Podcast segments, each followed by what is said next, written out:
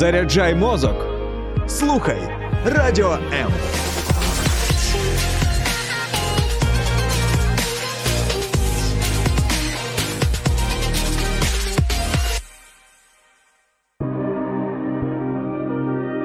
Хто ми і що несе наш рід? Про українців та українство послідовно на фактах, прикладах і в персоналі. В ефірі програма Код нації на радіо М. Ну, що б здавалося слова. Слова та голос більш нічого, а серце б'ється, ожива, як їх почує. Словами Тараса Шевченка завжди звертаються і нагадують роль літератури для людини в цілому. І сьогоднішній ефір коду нації ми присвячуємо саме літературі, як е, тому життєдайному стержню, який завжди тримає в людині духовність, надихає її, створює для неї той світ, можливо, в який вона не так швидко може потрапити зараз, і підштовхує її ставати кращою. Вітаю, друзі! Мене звати Юлія Скоробогач, і сьогодні в ефірі на розмові про літературу поетично про літературу. Ми спілкуємося із Сергієм Савіним, який своїм прикладом показує, що література може абсолютно окрилювати, навіть коли. На людину дивишся, ось таку окрилину. Вітаю в студії, поет, літератор Сергій Савін.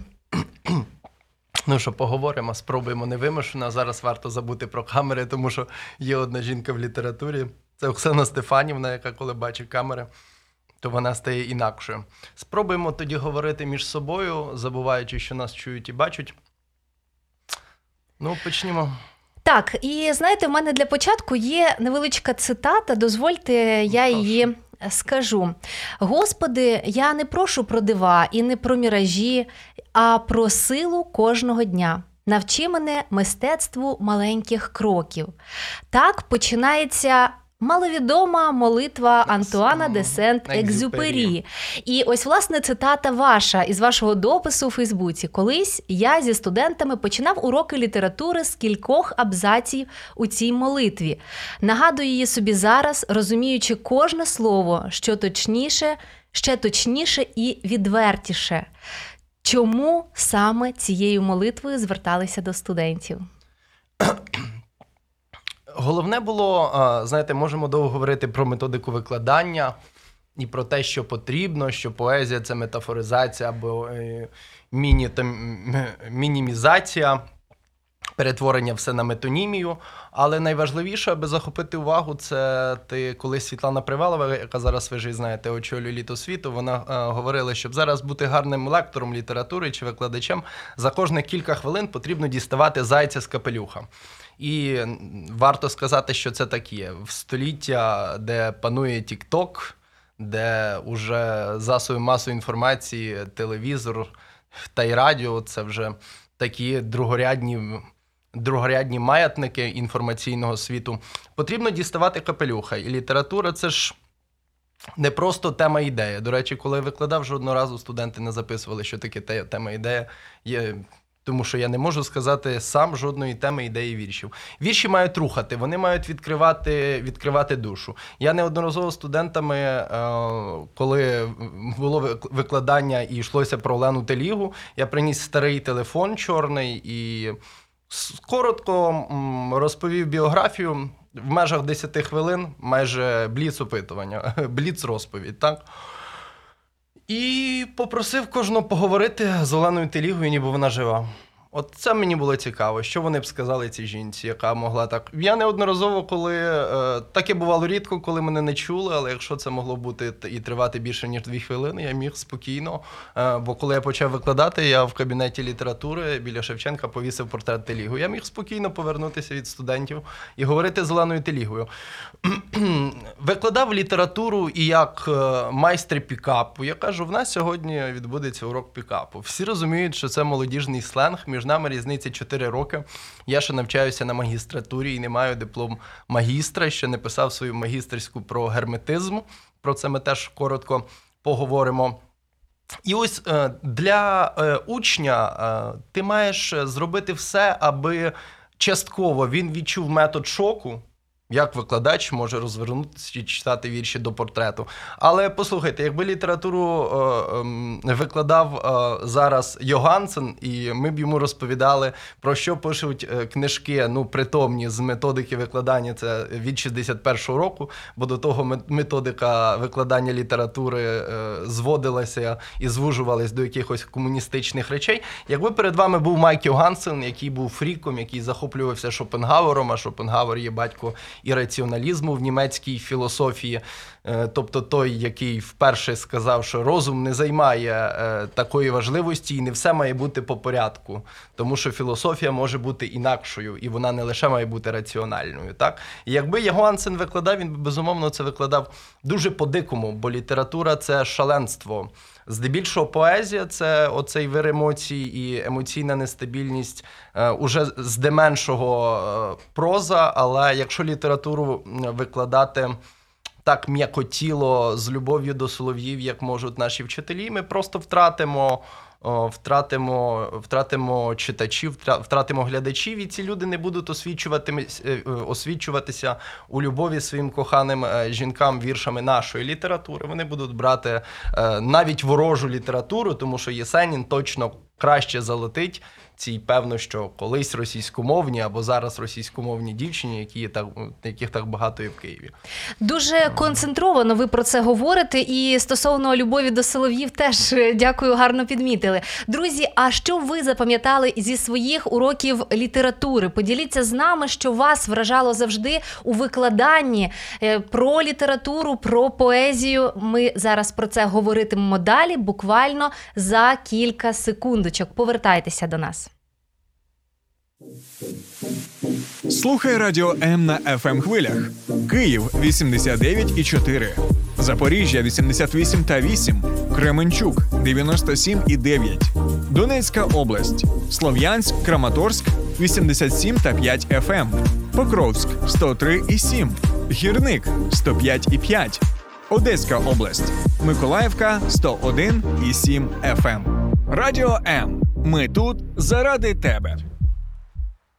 Вітаю, друзі! Ми знову з вами в студії Радіо М і говоримо сьогодні про українську літературу, яка вміє творити дива. Вона пробуджує сьогодні, як і тисячу років тому. І сьогодні на розмову про літературу запросили власне поета і літератора. А як можна було інакше напередодні Всесвітнього дня поезії? Досить часто люди кажуть, що поезія це не для мене. Я люблю літературу літературу. Тобто, маючи на увазі прозу, давайте зараз дуже коротенько е, позначимо ось цю відмінність і яка сильна сторона прози і поезії, на вашу думку. Цікаво. Цікаве запитання. Для мене немає між ними жодної різниці. Е, якщо б тут сидів науковець, е, от, скажімо, найкращий науковець літературознавець це Юрій Іванович Ковалів, який пише десятитомну історію нашої літератури, то Юрій Іванович би сказав, що поезія спирається на ірраціоналізм, і саме ірраціоналізм відриває її від прози, і вона має мати щось герметичне, тобто бути замкненою на собі. З погляду науки, е, це правда. Але з погляду простого читача я хочу відповідати зовсім тут е, не як людина, яка захистила магістерську з того самого герметизму. Це перша була магістерська робота. Е, герметизм, якщо коротко, це течія, це течія в італійській літературі 20-х років, яка е, написана італійським поетом, які в період між Першою і Другою світовою вона була замкнена на собі. Вона мала той самий естетизм. Багато говорили, що це якесь нове відчуття мови. Ну я отут приніс книжку Пауля Целана, так от е, нам якось туди треба рухатись. Бік Целана, який народився в нас в Чернівцях, і його поезія надто замкнена. Але щоб дійти до Целана, потрібно почати з Ліни Костенко. так. Тому що це безумовно довга дорога, тому що Целан це буде мапа де міста не вказані, і ти сам маєш з позначками за допомогою дослідника Петра Васильовича Рихла, які ці позначки нам дає, що означають і в німецькій мові, і в українській це важка, важка кодова система. Але щоб дійти до кодів, і хотілося тобі е, загаду, розгадувати ці е, загадки, то ти маєш безумовно почати з чогось такого, що відкриває душу. І друге, що мені здається, будь-яка література, тобто література це і поезія і проза, вона має кликати до дискусії. Якщо тобі не хочеться дискутувати про літературу, то ми можемо спокійно поставити собі питання, навіщо вона мені потрібна. А власне, коли ви викладаєте, і чи викладаєте, до речі, зараз? Ні, зараз не викладаю. Зараз я а, зрадив літературу на певний період, і я працюю викладачем стилістики в національному театрі. Отакої, і так може і так може повернутися. Проте дуже багато років е, ви були викладачем, і якраз і для учнів, і для студентів, і їх точно вражало, тому що е, мої студенти були часто вашими студентами. Я знаю, як вони відгукувалися. Е, вони казали якраз про те, що ти приходиш і отримуєш концентрат літератури. І від цього багато хто із них ішов уже із новими смаками, сформованими смаками у літературі. Як на мене, це дуже е, великий показник е, роботи педагога, якщо він може привити смаки, не просто розказати, показати асортимент. Е, то, на вашу думку, яким чином, окрім того, що витягати із капелюха зайця, якщо не бути. Не бути аніматором, якщо дозволити, да не не намагатися постійно розважати дітей, uh-huh. студентів, які навчаються. Ми знаємо, що наша українська література, якщо повертатися до е, класичної літератури, вона здебільшого е, доволі похмура, якщо хочете. Да? Вона має дуже багато історичних моментів містить, і оминути їх неможливо. Викладати їх потрібно. Як потрібно розповісти про трагедію народу, щоб пояснити дитині, що це було, і що це був період. Це не означає, що ми зараз мусимо нести цей хрест далі в такому. Яким чином пояснити так, щоб це було цікаво, щоб камінний е, хрест Стефаника власне е, був сприйнятий з болем, але з розумінням. Е, я вважаю, що це зробити майже нереально, доки ти не відчуєш цих подій. Тобто, всі е, письменники, які пишуть про війну, е, е, не бувши там, навряд чи нам її передадуть. Хоч був виняток, безумовно, на західному фронті без змін. Е, Ремарк був на війні два тижні. Ем, я вважаю, що трагедію потрібно осмислювати і усенсовлювати. Тобто історія про покриток е, навряд чи буде е, зрозуміла. Тобто, і потрібно спокійно йти в ногу своїм поколінням. Тобто не потрібно тягти. Е, я не про те, щоб забирати класику, ні.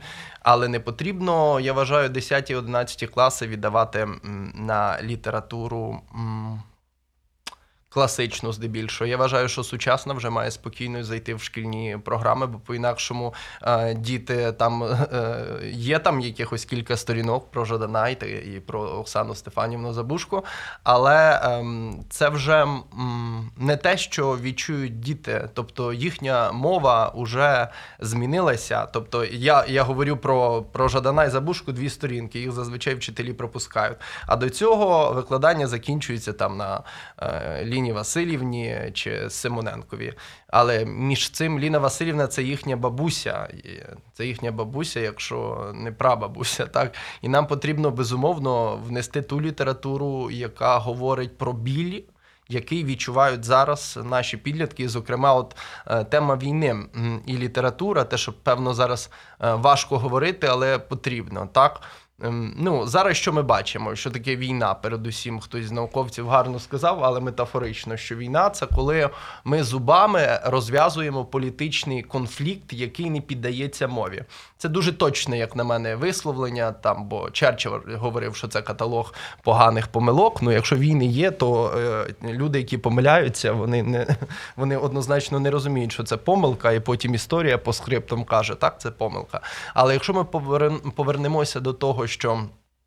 От коли зубами люди розв'язують цей конфлікт, бо мови їм уже не вистачає, то е, е, е, важливість літератури в тому, аби вона змогла такий цей конфлікт піддати піддати мові, тому що е, піддати мові, і щоб це було написано. Тобто, найголовніше після війни е, буде, хоч і зараз в нас є, наприклад, ем, воєнний стан, прекрасна антологія Меридіана Чорно, е, Черновець та видавництва, де про війну говорять. Про війну говорять і Павло Коробчук, і Андрухович, і Мар'яна Савка. Це фактично антологія есеїстики, коли під час війни ти виливаєш одразу ці емоції. Далі нам допоможуть історики, вони вже допомагають. От остання книга Володимира В'ятровича, якраз він хто має розповідати? Не я літератор, маю розповідати про рашизм. Хай з цим розберуться історики в подіях, а література має. На мою думку, усенцовити. А це буде дуже непросто, наприклад. Бо якщо ми говоримо про того самого Пауля Целана, так, е, який був євреєм, насправді е, його нищили німці в нашому українському місті в Чернівцях. Йому вдалося вибрати звідти тільки через те, що він знав е, сім чи навіть більше мов. Е, але він створив, скажімо, текст його біограф дуже точно називає, що він створив фугу смерті. Це текст сторіччя. Про трагедію Голокосту, тобто ми зараз свідки того, як відбувається геноцид українського народу але про нього потрібно писати і не зараз, а пізніше, щоб це були вірші сторіччями, щоб ми усенсовили без зайвих запитань, щоб наші діти, не приведи Господи, не розуміли, що війна це те, що ми зараз бачимо, переживаємо, і військові на передовій захищають. От література усенсовлює. Нам треба зробити все для цього. Мені здається, що дуже важливим є така консолідація літераторів е, сучасних, які гарно відгукуються про своїх, як ви сказали, бабусь в сенсі літературному, так про попередників, і не просто казати, що це стара думка, що це нікчемні якісь тези, а е, з повагою ставитися таким чином, прививаючи через свою творчість, прививаючи захопленість і любов до творчості попередників. Ну, знаєте, тут гарно зробили. Я на секунду додам, що Тетяна Терен просто зробила для нашої літератури величезний проект, бо я завжди вважав, що в українській літературі мало мемуаристики. А щоб е, діти в школах полюбили е, літераторів, вони їх мають знати. І якщо е, Юрій Іванович Ковалів, геніальний наш літературознавець, пишучи десятитомну енциклопедію, як літературознавець залишається максимально відсторонений від життєвих подій літераторів, то в школі хочуть знати, що пили, що курили, як вдягалися, як освічувались в любові. І е, Любов Якимчук, це от е, якраз е, це теж її думка, я з нею цілком погоджуюся. І якраз коли зараз у нас є перший фільм про нашу літературу 20-х, тобто я про будинок слова художній, і ти бачиш, коли Довженко грає хвильового, а Ісаєнко грає Йогансена, то ти це наші актори то ти бачиш, якими вони були. Хай приблизно, але оця приблизність має бути, бо по-інакшому ти не зможеш себе відчути в шкірі е, цієї емоційну людини. наближеність отримати, так так би мовити. Так, безумовно. Е, і тут нам найбільше, якраз я зараз за акторами слідкую щодня. Найбільше нам можуть допомогти актори, тому що це ті, хто передягають шкіру і не думають про те, що вони передягають шкіру, а режисер допомагає їм це зробити влучно. І якби ми більше знімали саме про літературу, яка є в підручниках, аби викладачі, вчителі могли це мати як матеріал е, візуалізації цих людей. Це було б дуже гарно. Врешті, або по-інакшому, кожен викладач має шанс е, посидіти більше ніж потрібно, ніж вимагають, е, вимагає мета урока, і зробити театр з дітьми. Зробити театр, якщо ми хочемо говорити про. Семенка, то притягніть е, скрипаля на на урок. Друзі, можливо, у вас є. Нехай він заграє і поясніть так, е, так, що Михайль Семенко закохався в свою е, першу любов, бо навчав її брата музики. І якщо ти не скажеш студентам так. Чого цей скрипаль приходить, для них це вже момент шоку, бо момент несподіванки. А далі ти просто підводиш це під літературний процес. І Якщо ти на це витратиш 15 хвилин, то далі тебе слухати вони зовсім по-інакшому. Або Йогансен, всі ми знаємо легенду, е, яка є в мемуаристиці, як він виграв шахи в Маяковського, змусив його залізти під стіл, бо той програв, і співати птічку Божої Пушкіна. Е, принесіть шахи. Почніть грати і поясніть, що з цього починається література. Що література це ти. Оця от деталь насправді, а література вона вся в деталях. Наше життя це безумовно деталі, які ми помічаємо. Навіть можна не, якщо у вас немає знайомого скрипаля, ви можете увімкнути сучасну музику, яка е, містить в собі вірші там Тараса Шевченка, Так, так, інших чудово, Івана Франка, чудово. і е, можете показати дітям е, фрагмент цієї пісні, запитати, власне, Але хто автор слів. я вам скажу, тому що я це часто робив, але музика, тобто е, т- е, школяр або студент має себе почувати співавтором. Тобто музика це не коли ти співавтор, ти просто її е, слухаєш. Тобто, це, це не, не зовсім е, підходить для того, аби це гарно для того, аби щось зробити, так щоб цей урок розбавити там чи пару, але цього замало, якщо немає співавторства. І е, знаєте, Сергію, сьогодні ми будемо говорити не лише про українську літературу е, як е, таке явище, як багато у нас поетів, але хотілося б повернутися до теми невідомих. Але відомих українських авторів, які, на жаль, виявилися репресованими. І сьогодні вони мають друге життя, якщо дозволити так сказати, е, друге життя саме за рахунок тих читачів, які повертаються до їхніх книг, повертаються до їхніх сенсів. І я особисто, е, до речі, в театрі е, Лесі Українки була на одній з вистав і побачила ну, таку, таку картину, від якої мене мурашило тиждень. Це коли ми в одному ряду сиділи із військовими, і всі вони. З захопленням дивилися е, виставу. Ми з ними познайомилися е, в фоє, і в кожного, друзі, в кожного з них була книга. І вони до цього моменту передивилися. Е, це був е, ірландський, ірландська постановка. Переклади. Е, і в них були різні книги там і про Свенцум, і е, там була і класика Франко. І вони сказали, що вони перечитали цю виставу е, ірландського драматурга, от е, яку ставлять виставу в Лесі Українки. Я здивувалась, тому що вони один день як повернулися із сходу. Просто Е, це говорить е, про те, що дуже багато, і до речі, і Симоненко серед тих е, трьох книг був і Симоненко. Я це до того, що військові в моменти, коли вони повертаються до мирного життя, вони читають літературу. Звісно, річ, що це не кожен. І якщо сюди прийшли в театр, ці люди вони вже були готовими і вони внутрішньо налаштовувалися. Але ці книги вони придбали, чекаючи в черзі в театр. Розумієте? Це надзвичайно це говорить про те, що Знаєте, Нам це є за що боротися. а, а, Одного е, літературознавця цитату, коли писав магістерську. Ну як може існувати поезія після Освенцима? Ми можемо запитати себе, е, як може існувати поезія після війни, але вона існувала на протязі всіх війн. Тут просто важливо зрозуміти, якою буде ця поезія, і наскільки е, люди реагуватимуть.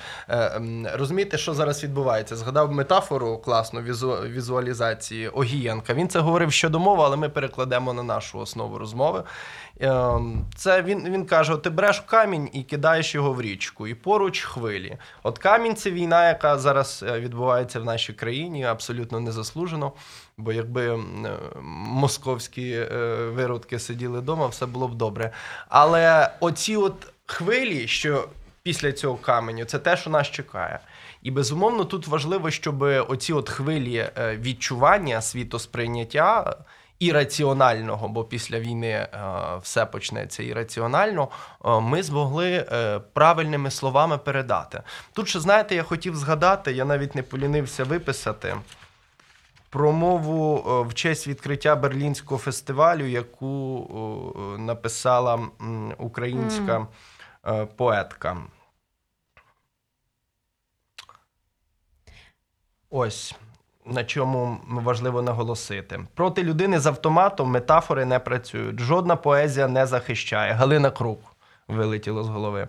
Жодна поезія не захищає. Коли на твоє авто, яким ви разом з дітьми намагаєтесь втекти від війни, наїжджає російський танк. Це сильний сюжет, І на ньому європейський письменник міг би написати книжку для вічності, але я людина, яка пережила, не напише.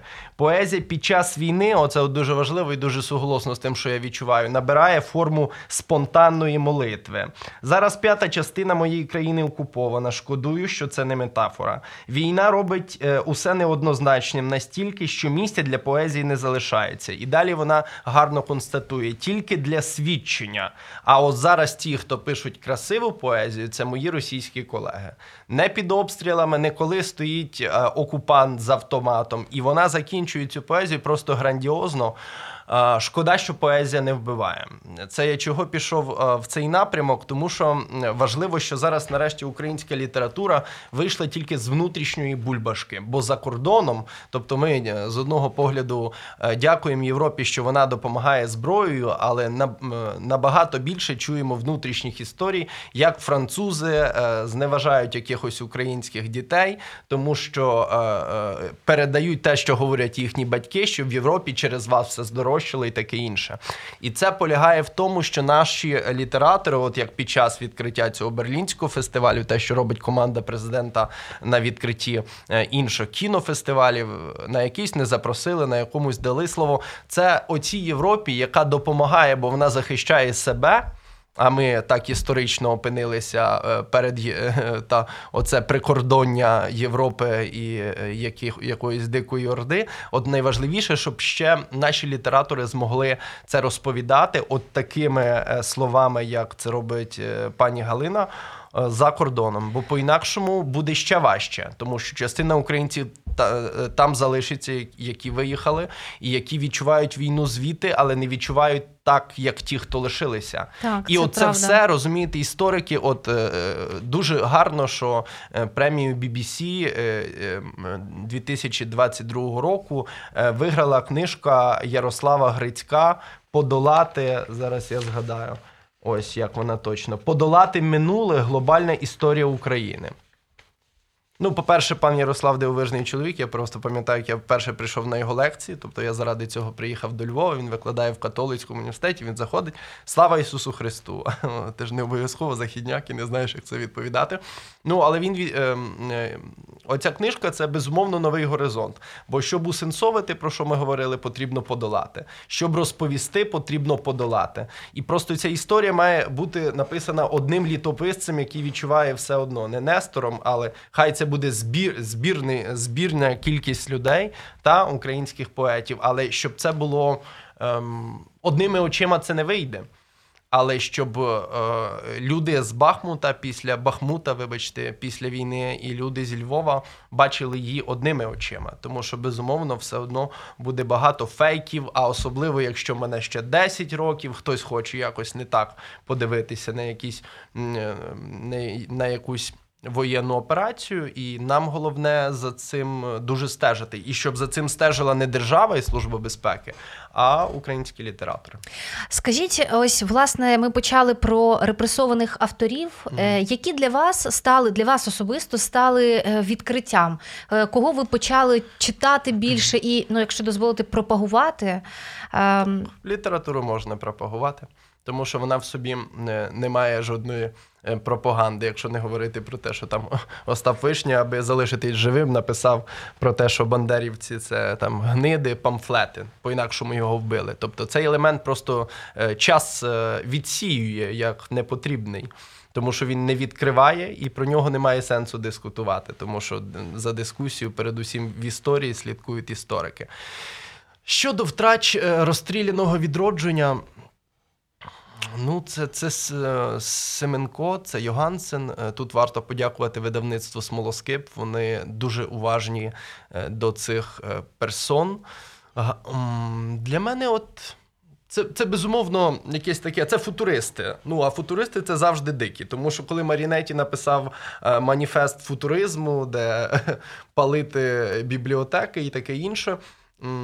Але разом з цим е, в російській літературі був Маяковський футурист, але вважаю, що нам навіть не варто згадувати, е, що існує така література, тому що коли е, вживаєш прикметник російський, завжди згадується дівчинка під завалами з Очакова. Знаєте, і я собі спокійно, наприклад, цю російську літературу перше стояли питання. Так, для більшості науковців стоїть питання чи літераторів.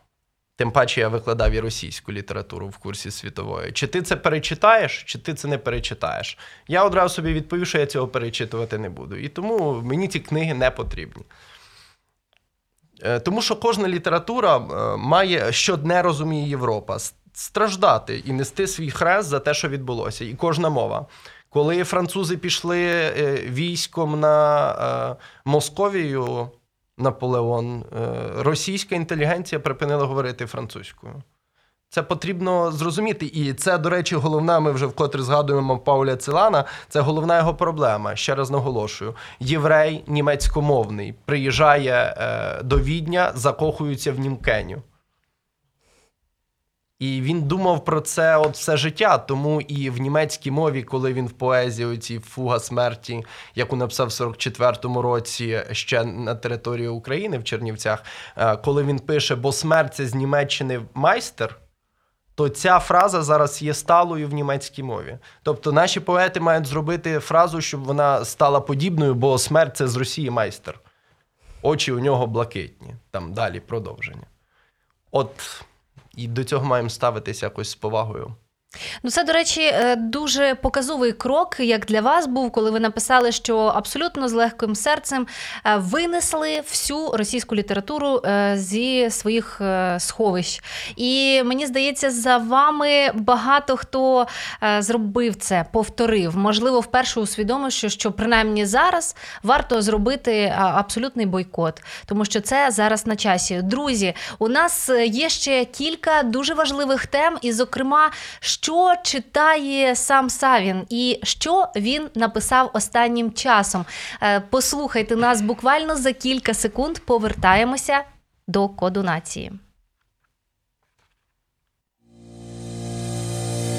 Слухай радіо М на fm ем хвилях. Київ 89,4, Запоріжжя 88 та 8, Кременчук 97,9. Донецька область, Слов'янськ, Краматорськ 87 та 5 ФМ, ем.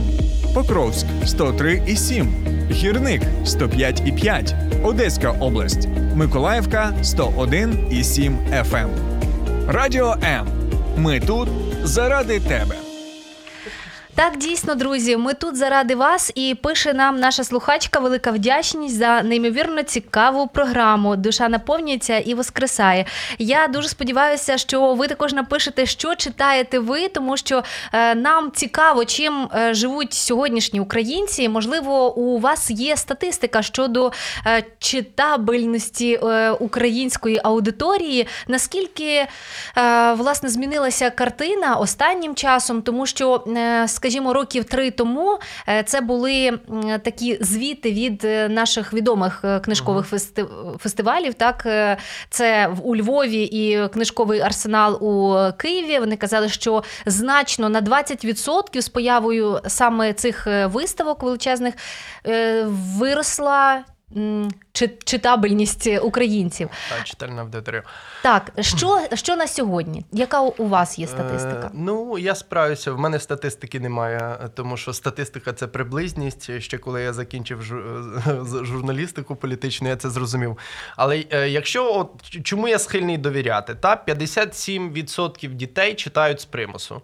Це статистика ось інституту книги, тобто е, пані Коваль. На відповідь е, е, соцопитування, яке проводили чи тому, чи е, ви любите читати, 10,6 е, українців відсотка кажуть, що вони не уявляють життя без читання. 33% і 6 кажуть, що загалом читають.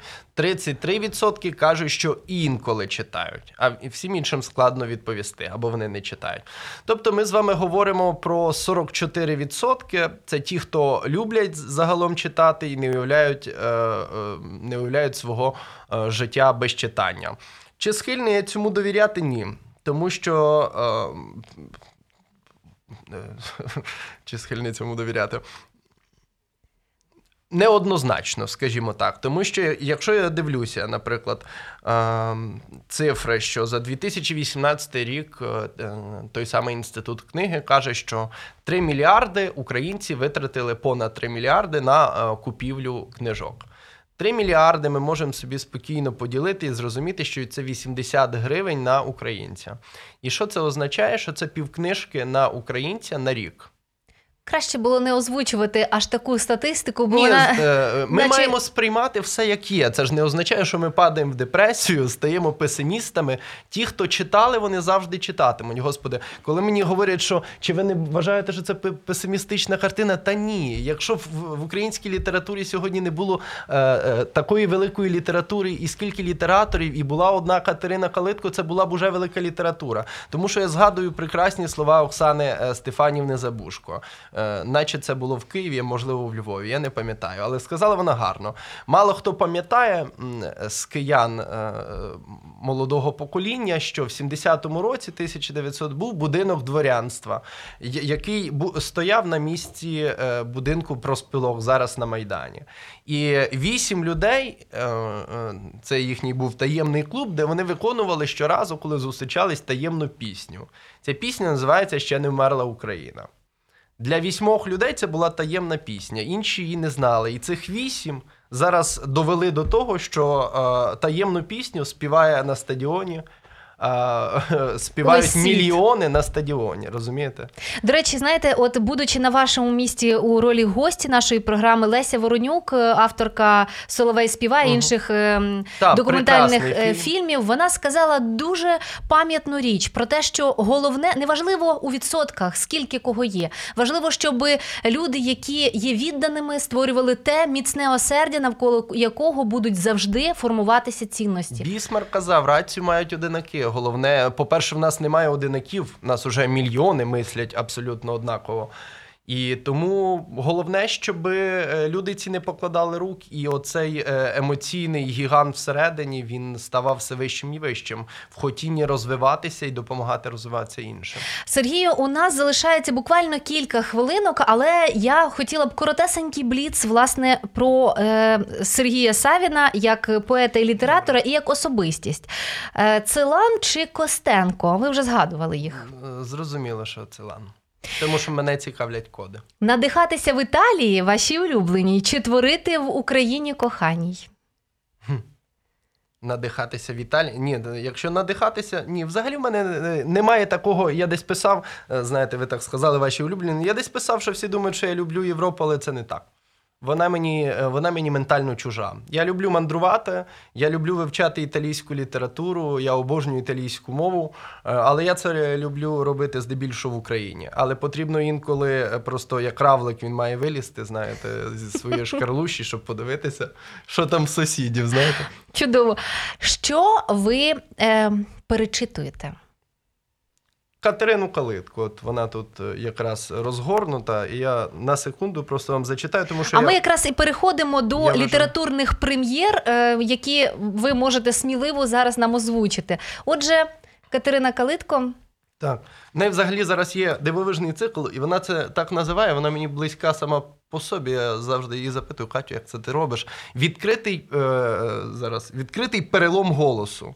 От розумієте, оце коли е, це коли е, е, Мілан Кундера, е, відомий на весь світ, гарно сказав: з метафорами не можна жартувати. Чому не можна жартувати? Тому що з однієї метафори може народитися кохання. А Катя це е, жінка дивовижна. Е, вітаємо її Шевченківською премією за книжку Орден мовчальниць. А це остання книга Люди з дієсловами, як, яку вона видала. І от хочу про війну, бо мені здається, про війну, так як вона ніхто не напише.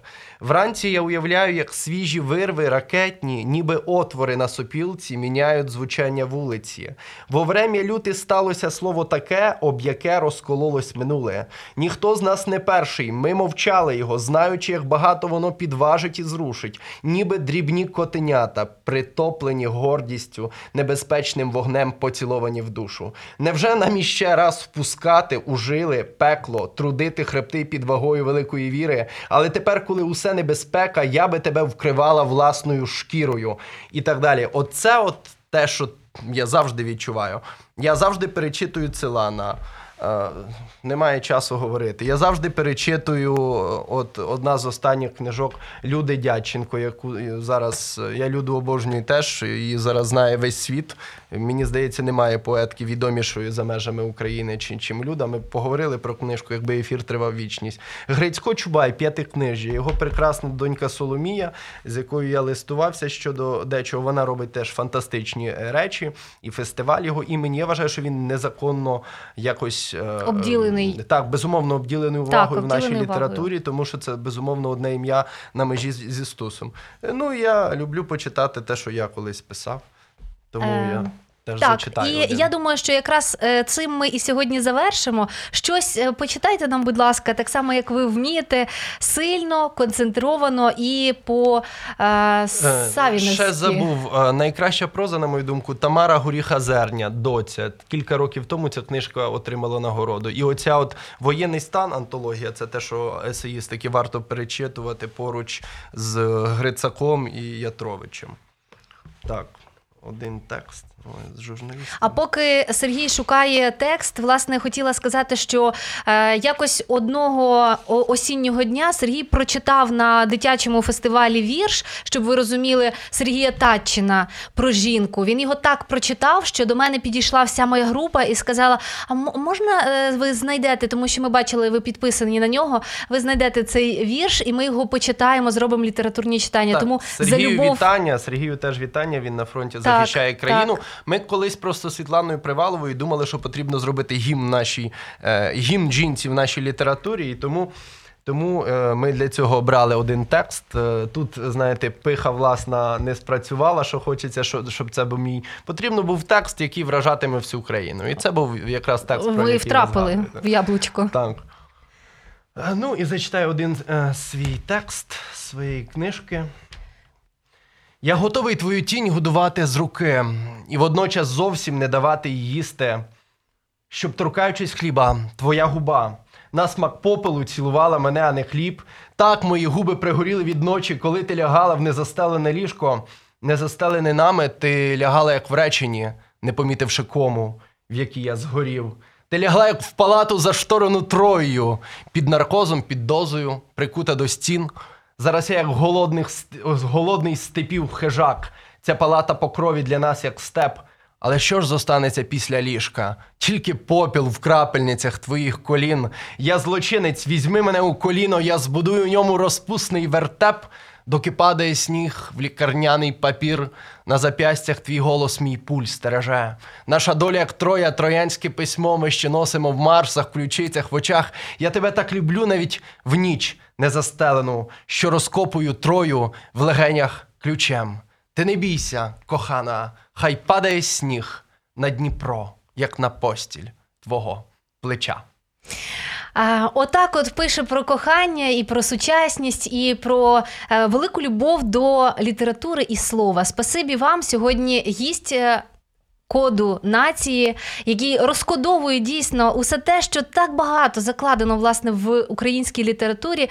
Сергій Савін, дякую величезне за дякую таке вам, міцне Юлія. концентроване слово. До зустрічі, друзі. До зустрічі. Сподобався ефір? Є запитання або заперечення? Пиши радіом.ua